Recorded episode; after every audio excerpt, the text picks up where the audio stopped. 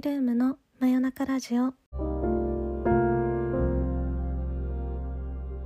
時刻は11月20日の22時になりました、えー、皆様こんばんは。メイルームの女のメイです。えー、ラジオがですね8月ぶりということであの3ヶ月ぶりですかね。なんか全然そんな感じがしないんですけども意外にもあの夏ぶりのラジオになりまして皆様いかがお過ごしでしたでしょうか？元気にお過ごしでしたでしょうか？もうあっという間にねほんと寒くなってきて朝晩は冷え込みますしもう年末感がこう結構出てきてるなと思うのですがまあ今年もね1年間いろいろなことが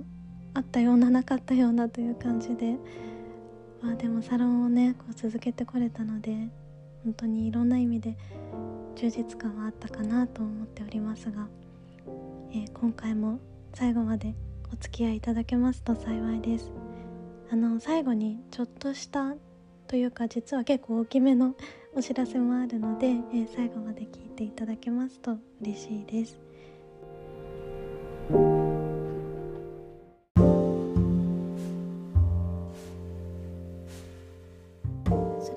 早速今回もお便りをご紹介していこうと思います、えー、皆様お便りありがとうございます、えー、まず1通目です。メイさんこんばんは。メイさんは黒い服を着ることが多いとおっしゃっていますが黒が好きな理由惹かれてしまう理由って何でしょうか？私も昔は黒い服が大好きだったのですが最近黒色の持つパワーに圧倒されてかあまり選ばなくなってしまいました。なのでメイさん視点の黒色の魅力を知りたいです。ということで、えー、ありがとうございます。黒の持つパワーね分かりますよすごい。私は結構その逆にになってしまうんですけどそのパワーに助けてもらおうとしてるところもあるのかなと思いますね。単純にあのパーソナルカラーが合うっていうこともあると思うんですけどちゃんとパーソナルカラー診断したことないのでわからないんですけどおそらくあのブルーベ寄りになると思うのでパステルカラーよりかは深めの色のリップだったりとかあと黒色が落ち着きますね。いろんな要素があって他にもバンだったり靴だったりっていう小物が結構一癖あるデザインだったり色だったりするので逆算してこう黒を選んでる部分もあるかなと思いますね。でも本当に昔から黒ばっかりこうつい手に取ってしまってまあ本当それで母親からあの黒禁止令が出たこともあるぐらいもうクローゼットのほんと半分くらいは黒色ですね。うん。ずっと定番かつすごく魅力的な色だなと思っています。こんな感じで大丈夫でしょうか？ありがとうございました。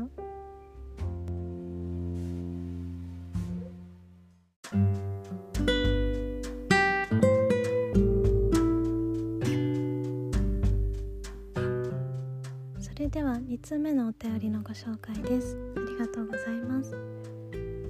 こんばんはいつも楽しみに拝見させていただいております。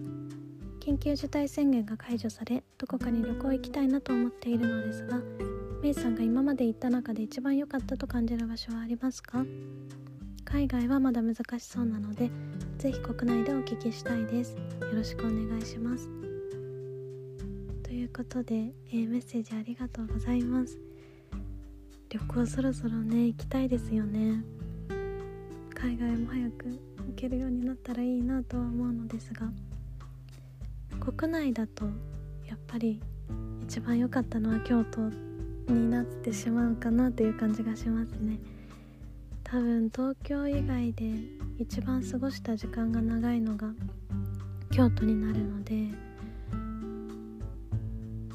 高校生から年に最低2回3回ぐらいですか？を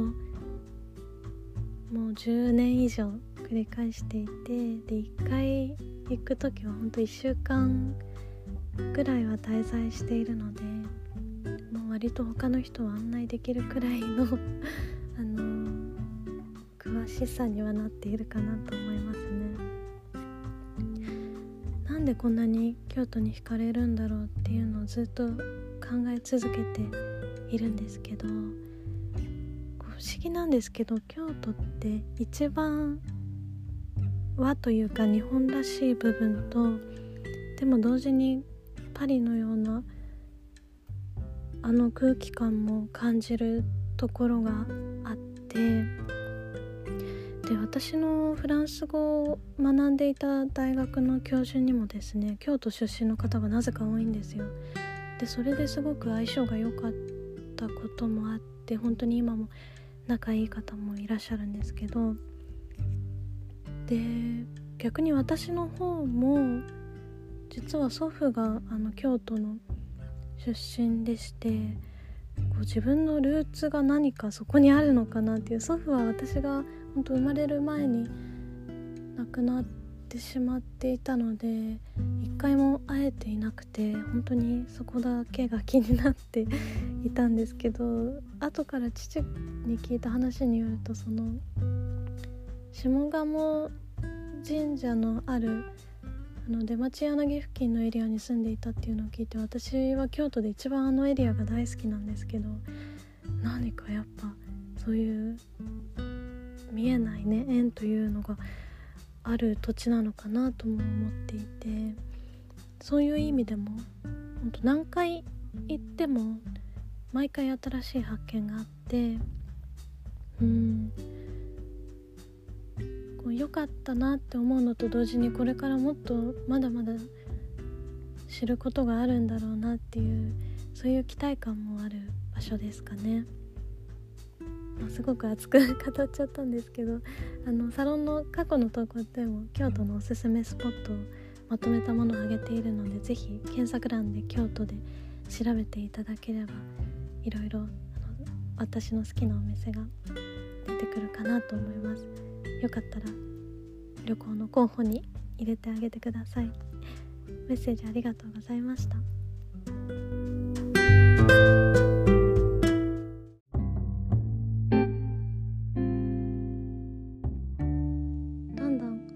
ご紹介していこうと思います。ありがとうございます。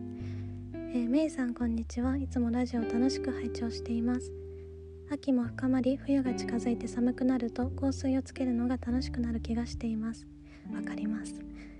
ただ私香水のいいまとい方が未だによくわからず見よう見まねでつけているのですが香りがきつくならないように気をつけると朝家から最寄り駅に着く頃にはほとんど匂いが残っていないような気がしたりメイさんは香水をどのようにつけているのかぜひお話をお聞きしたいです。付け直しやアトマイザーでの持ち運びなどはされますか？香りの楽しみ方まとい方についてお聞かせいただけたら嬉しいです。ということで楽しいお便りをありがとうございます。香水ね奥が深いですからね。あの香りがね なくなってる問題すごくわかります。こう私の場合は香水の種類によってつける場所を分けていて香りが強く出るオードパルファム系のものに関しては手首とあとは香りがこう下から上に移動するっていうお話はよく目にしていたので足首だったり膝の裏あたりにプッシュするとこう自然な香りになるような気がしていますね。で香りの弱いオードトワレとかコロン系は手首と両手首とあと両耳の裏。で最後にこう空間にプッシュしてその下をくぐるようなイメージであの香りを全体にまとうようにしていますね。でそれでもやっぱり香りが飛んでしまう時があのもちろんあるのでですが私は香り命の 人間なので持ち運びもしておりまして持ち運びしているのがあのジョーマローンの香水のサンプルが本当に5ミリぐらいですかねの小さいサイズなのでそれを本当ジョーマロンで買い物するために頂いているのでそれを持ち歩いていたりとかあとは100均であの購入した入れ物に家にある好きな香水の香りを入れて持ち歩いたりもしています。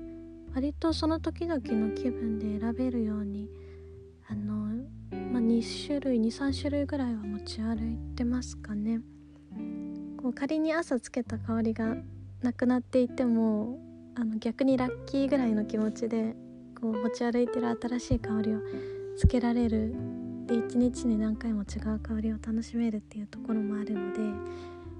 あの持ち運びも是非おすすめしたいですね。こんな感じで大丈夫でしたでしょうか？いやでもほんとこれからね香りのあの楽しい時期になってくるのでいろいろこう試していただけ嬉しいなと思います。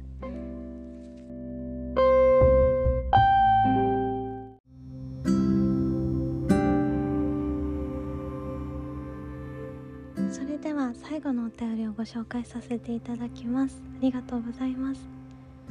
こんばんは。メイさんが最近ハマっているものかっこ食べ物飲み物音楽エトセトラなど知りたいです。よろしくお願いします。えー、メッセージありがとうございます。最近ハマってるものですね、えー、食べ物だと韓国料理にハマってます。今まであの全然ビビンバとかチヂミとかもちろん好きだったんですけどいわゆるこう家庭でなかなか食べられないあのヤンニョムチキンとかあとタッカルビとかなんかそういうジャンルのもう結構本格的なやつにハマってでまあお店でもよく食べますし自宅でも結構作る機会が増えて何がいいってこうビールにすごい合うんですよね。ビールとハイボールですか？にすごく合うんですけどちょっとあの甘辛い味付けがもうお酒が進む味だということにこの年になって 気づきまして最近は本当にあのカルディとかに行って見かけたらもうすぐ買ってしまいますね。で飲み物はあでもこの時期なので本当にホットショコラホットチョコレートが好きですね。あの喫茶店とかに行くともう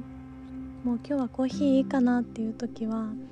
ココア頼んだりとかあとチョコレート屋さんであのー、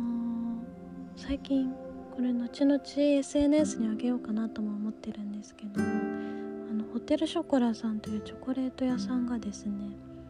あのホットショコラミルクを入れてホットショコラを作る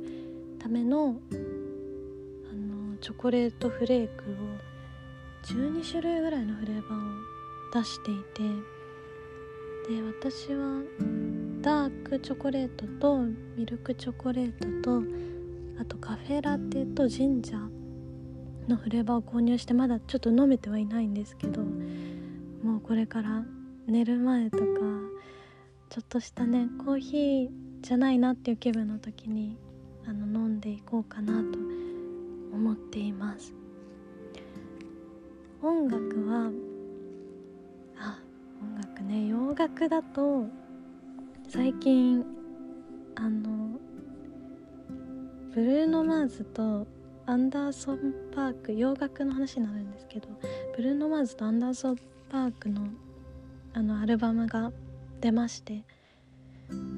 もうこれがねもう冬のドライブのためのアルバムっていう感じで最近はもっぱらお出かけの時はもうこのアルバムですね。中でも好きなのが「スモーキン・アウト・ザ・ウィンドウ」という曲がありまして本当に冬のドライブにぜひ聴いていただきたい一曲になってますかね。あと最近ちょっと昔のアルバムをこう引っ張り出してというか昔聴いていたプレイリストですかね。もう久しぶりに聴いたらおーっていうこうなんか不思議な感覚になったのでそのプレイリストを聴いていたりします。ちょっとこの後その中から1曲ご紹介しようかなと思っているのでお楽しみにしていてください。邦楽ですと最近あの「夜な夜なウィークエンダーズ」というバンドが4人組のバンドがいてでもうすごいハマっていて渋谷のダブダブでこうライブをやるっていうことで申し込んだんですけど抽選が外れてしまいました。絶対当たると思ってたのでなんかすごい悲しくて。とりあえずあのアルバム聴いてますね「街を泳いで」というアルバムとあと「夜とアルバム」というアルバムがおすすめです。これもね結構ドライブソングかなとは思うんですけど。シティポップ系なので聴いていて心地がいい感じもありますかね。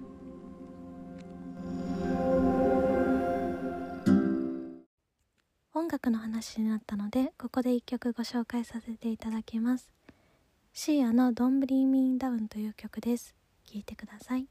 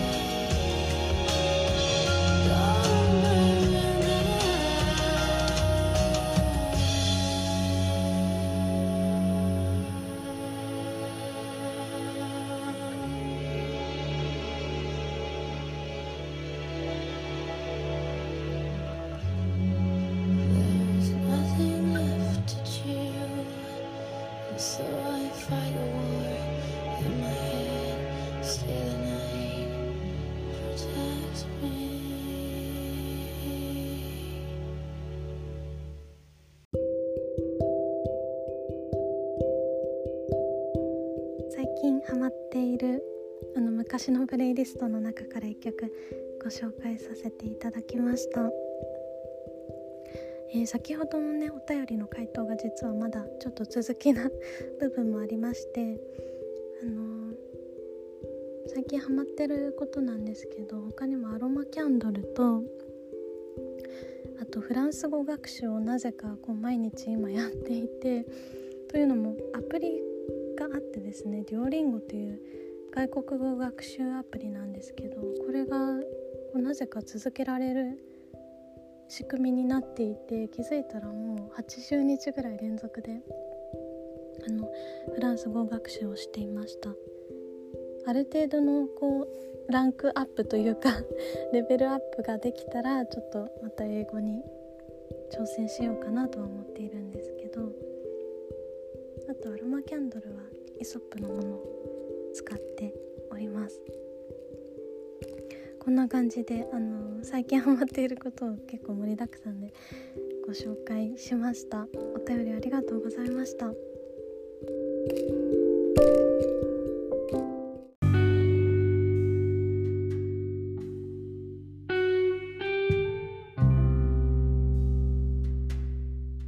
さてそろそろラジオも終わりの時間が近づいてきたのですが、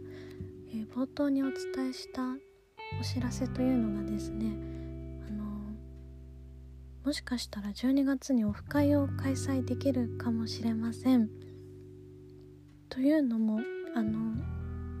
場所をちょっといろいろなあの経緯がありまして今後 SNS でいろいろ発信していくことにもなるんですけどもちょっとした場所を借りられることになりそうでですねでぜひその施設側の方からオフ会などにも使ってくださいというあの提案をしていただいたのでこれはやらない手はないと。もうね最初からずっと本当はやりたいことではあったんですけどコロナ禍になってしまったこととか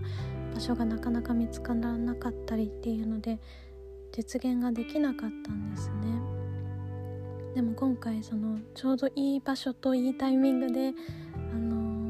開催ができそうなので12月にちょっと考えております。でねもしかしたら遠方の方とかは急になってしまうので来れないかもしれないんですけども今後コロナが落ち着いたら定期的にやっていきたいなとも思っているのでまあお試し的な感じで私もすごい手探りな部分にはなってしまうと思うのでなるべくこう少人数で、あの楽しめる回にしたいなとは思っています。日付とかに関しては本当に皆さんの都合になるべく合わせていきたいなと思っているのでその辺も含めて詳細が決まりましたらこうサロンの方にも投稿したいなと思っていますただあのこういうお知らせがあるよということでラジオで先にお話しさせていただきましたいやーそわそわしますねでも。えー、ということでまた来月もねラジオを配信する予定ですので引き続きご意見ご質問などはオンラインサロンに公開しているメイルームラジオのメッセージフォームからいつでもご自由に送ってください。私の励みにもなっています、えー、それでは次回の放送は12月ということでまた楽しみにお待ちいただければと思います。皆様良い夢をナビゲーターはメイルームのメイでした。